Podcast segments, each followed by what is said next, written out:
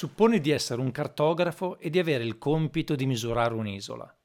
Avrai bisogno di stivali, di una piccola barca e di un metro. Il tuo compito è più complesso di quello che sembra, perché dove comincerai a misurare l'isola?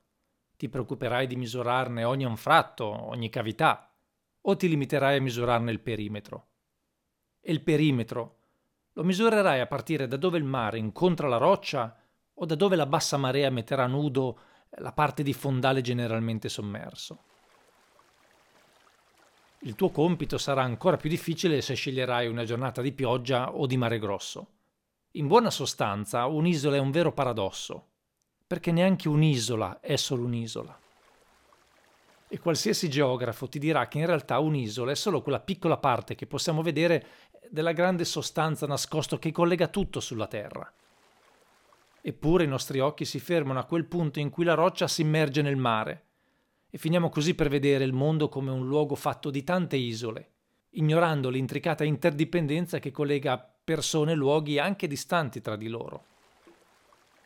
Oggi voglio prendere la misura di tre isole, cioè tre separazioni disegnate sulle visioni del mondo, il cui effetto si fa vedere nel modo in cui noi tutti approcciamo argomenti come il benessere nostro o quello del nostro pianeta. La prima isola che voglio misurare è l'affermazione che gli esseri umani sono separati e superiori alla natura. Se invece comprendessimo che gli uomini sono perfettamente connessi al mondo naturale, allora forse potremmo agire in modo più premuroso nei confronti della Terra e di tutti i suoi abitanti. La seconda isola che voglio misurare è la separazione tra ciò che è vicino nel tempo e nello spazio eh, da ciò che invece è lontano. Spesso viviamo nell'illusione che il nostro benessere individuale possa essere disconnesso dal benessere dei sistemi biologici che ci sostengono, come l'aria che respiriamo, l'acqua che beviamo e la terra che raccogliamo.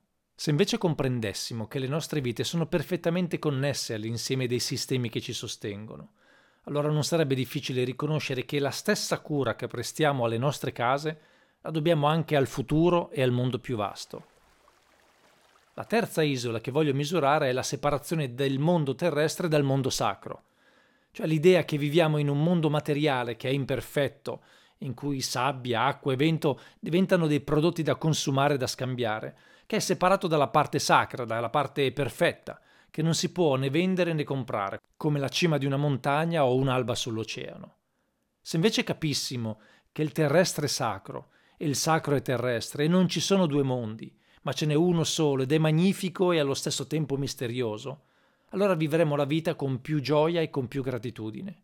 Con il mio progetto Ten Rivers One Ocean, con cui navigo i dieci fiumi più inquinati di plastica al mondo, voglio mettere alla prova l'idea del mondo composto da tante isole, e indossando stivali di gomma, a bordo di una piccola zattera che di volta in volta mi costruisco con ciò che trovo in loco, voglio ascoltare, voglio fare domande, voglio curiosare in giro, e voglio esplorare questi grandi fiumi fin dove incontrano il mare, cercando in qualche modo di capire chi siamo, ma soprattutto che cosa dobbiamo fare.